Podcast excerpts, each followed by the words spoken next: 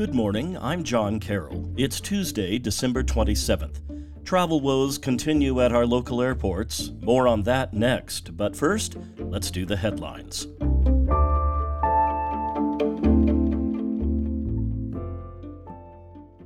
A Pacific Beach neighborhood is still reeling from a Christmas Day fire. The fire started in an apartment building under construction at the corner of Jewel and Hornblende.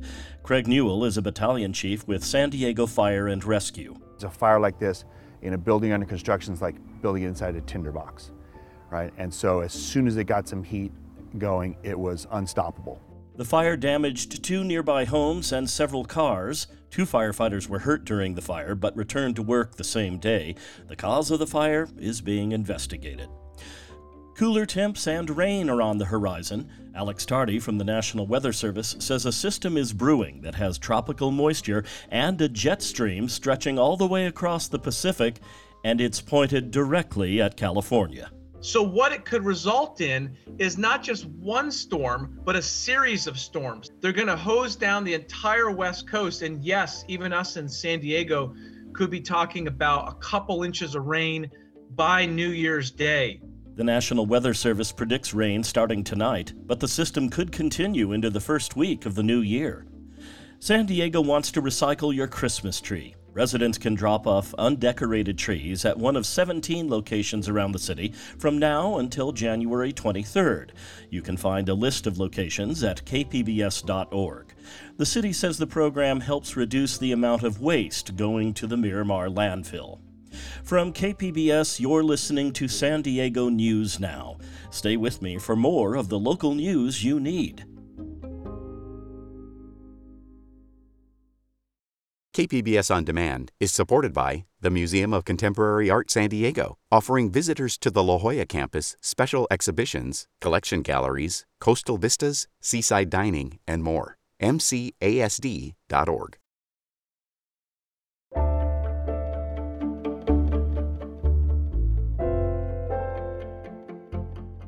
A record-setting winter freeze in many parts of the country continues to cause flight delays and cancellations at airports. Here in San Diego, Southwest canceled nearly all of its flights yesterday. Many travelers have been stranded for days at the San Diego International Airport. That includes Patrick Guarino, who's trying to return to Alabama. Sorry to say today, I've been on two canceled flights, three rebooked flights. The gate has changed multiple times on me, and it just seems like I am at their mercy to get home. This is also the first holiday season amid a major rebuild of the airport's Terminal 1. Things at the region's other airport aren't looking great either. The Tijuana airport has been in a state of chaos since Friday night when dense fog canceled all flights. Even though the fog cleared up, those travel disruptions are still here. Yesterday, more than half of the flights out of Tijuana were either delayed or canceled. Ryan McCarger and his family were among those stranded at the Tijuana airport. He described a chaotic scene. And so everywhere's super crowded. People are lying on the ground, sleeping in different places. People are pulling out their blankets, pulling out their luggage. And everyone's super crazy. So McCarger says some families spent the last three nights in the Tijuana airport. With another storm expected this week, the situation may not get any better ahead of New Year's Eve.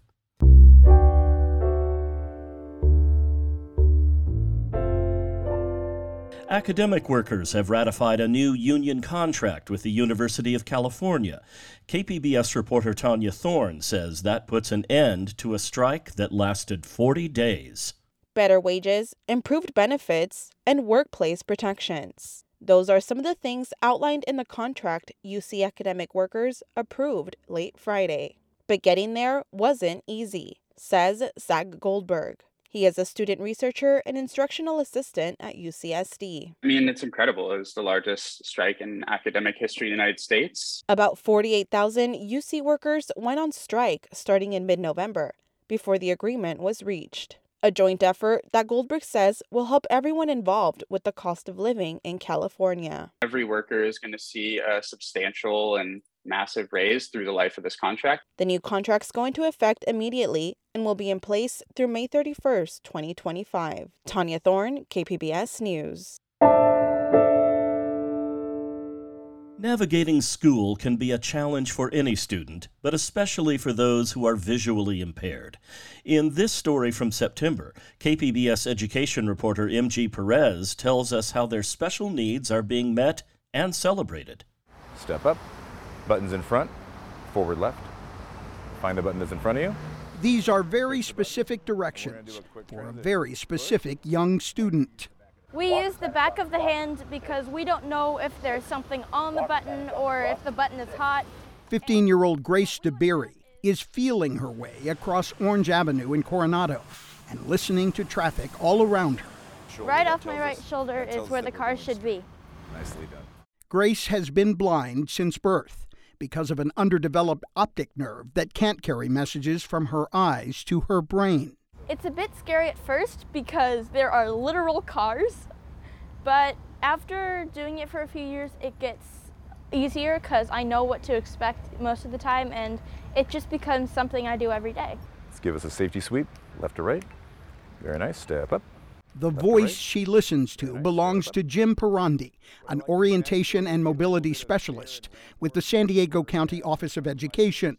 He works with 5 or 6 visually impaired students every day in districts from Coronado to San Ysidro, teaching them life skills and helping with accommodations for their schoolwork. It's not about failure. It's not about meeting my expectations. It's about them reaching the highest level of independence that they can, in the amount of time that it takes to do that safely. He has worked with Grace since she was in 2nd grade. I'm trailing the grass line that's to my right, so I have a boundary. So I want you to find the front. She is now a freshman at Coronado High School, already enrolled in advanced placement computer science, along with math and English classes. Grace is growing up with her other senses sharpened and has only a little interest in what she might never see. Honestly, probably just my family, and I've heard the stars are pretty beautiful, so I'd want to see the night sky, but I don't really want sight because I'd have to relearn everything. Perandi has more than 16 years of experience. That includes time as an EMT, security officer, a credentialed special education teacher with a master's degree, a black belt in Brazilian jiu-jitsu, and he is visually impaired. At 24 years old, I had an injury to my left eye where I had a retinal detachment, and I lost the majority of the vision in my left eye, and I didn't get it back. Sometimes Perandi covers his one good eye so that he can relate to what his student is experiencing. So you're at the end of the 500 building. We're going to work on going to the front office and the nurse's office. At San Ysidro Middle School, there is another student success story involving 12-year-old Diego Caparron, also blind since birth, with prosthetics for both his eyes. He has never seen light or even shadows, only complete darkness. That has not stopped him from dreams of someday playing professional football. I love football, yes. What position do you play? No, I don't. I haven't figured that out yet. When I'm throwing the ball, someone just makes a noise like they clap or something, and I just throw it at the direction. Diego is supported by his visual impairment teacher, too. Tanya Gonzalez is another member of the San Diego County Office of Education team. Gonzalez is a person who can see, and she says she has been educated by so many of her students who cannot. Students can generally tell if a person is naturally kind, good-hearted, not because of the way they look, but by the way they're interacted with.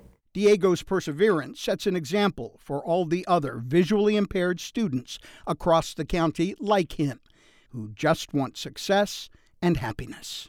Treat them normal. Treat them the way normal people are treated. That is a lesson for all of us that is clear to see. M.G. Perez, KPBS News.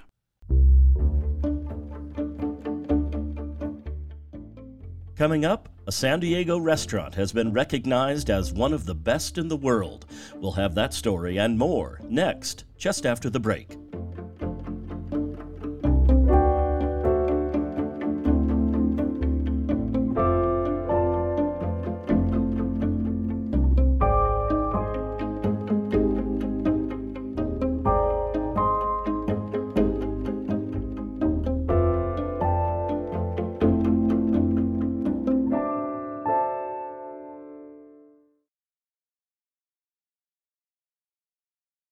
KPBS On Demand is supported by UC San Diego, offering the online Master of Data Science program, a blend of computer science, statistics, and domain expertise. Learn more about University of California, San Diego's online Master of Data Science program at omds.ucsd.edu.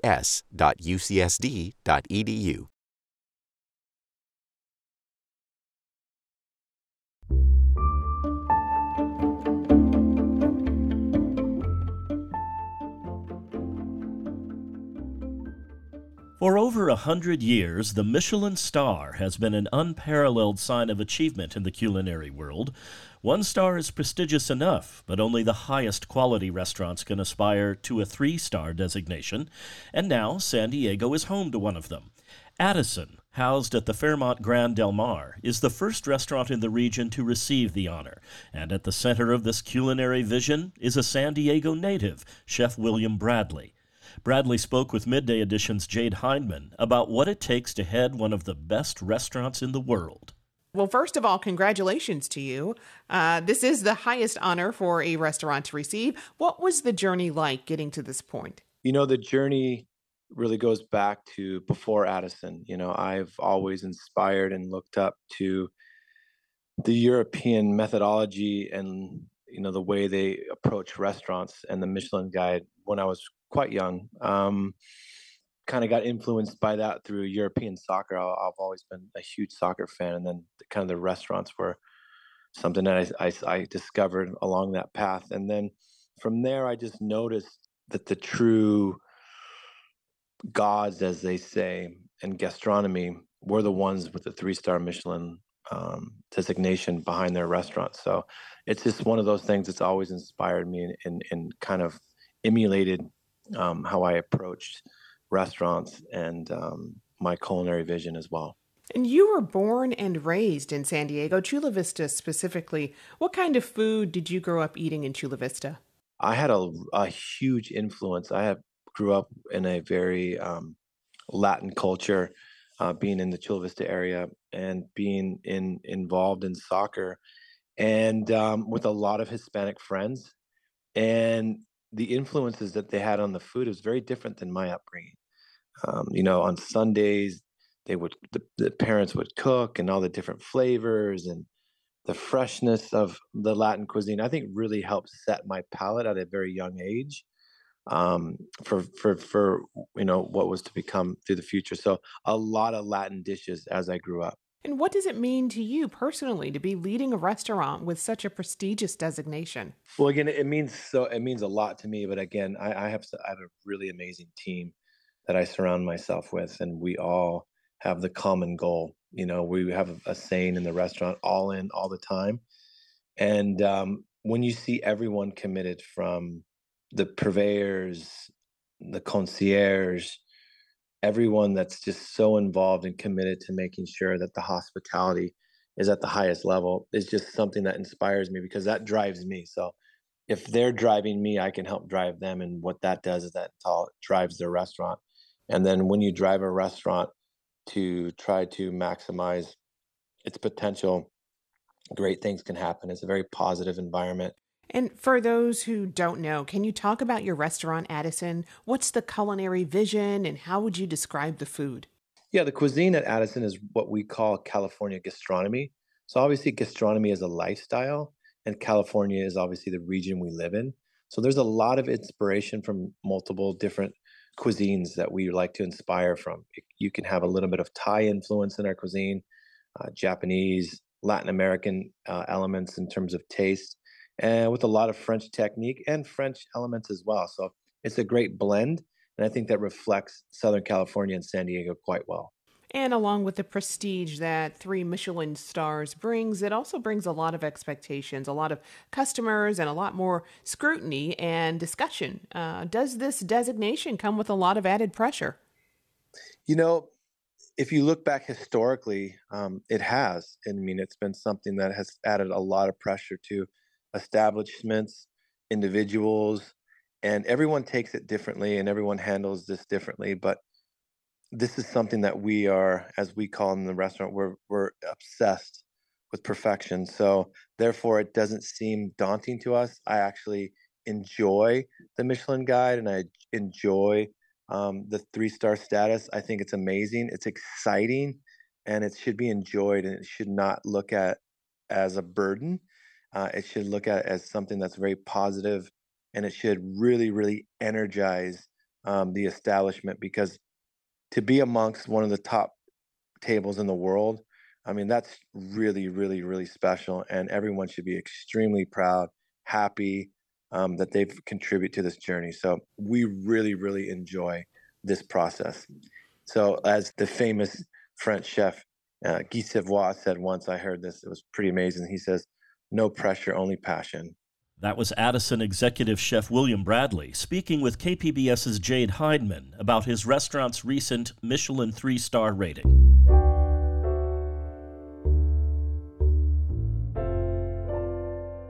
Turner Classic Movies has published a new book called Viva Hollywood, The Legacy of Latin and Hispanic Artists in American Film. KPBS arts reporter Beth Accomando spoke with the author, Luis Reyes. Latin and Hispanic artists have made a huge impact on Hollywood. You'd be hard-pressed to find moviegoers who have not heard of Robert Rodriguez, Salma Hayek, or Jennifer Lopez.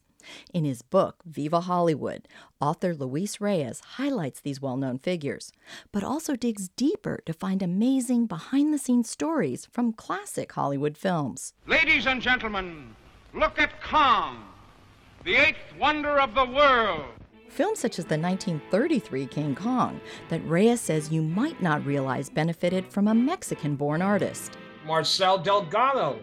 He was an art student who was discovered by Willis O'Brien.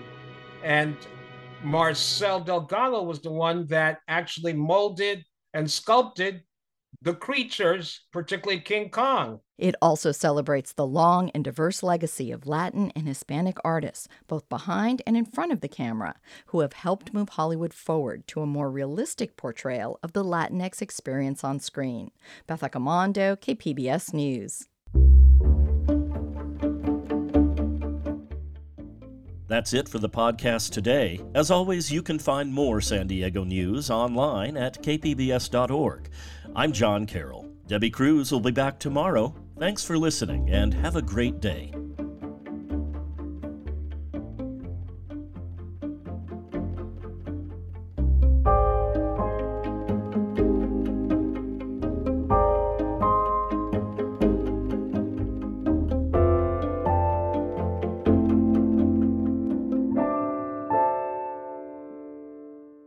KPBS On Demand is supported by Maracal Design and Remodeling, helping homeowners with their home remodeling needs. From ADUs to custom kitchen remodels and room additions, Maracal Design and Remodeling designs and builds your dream home. Learn more at trustyourhometous.com.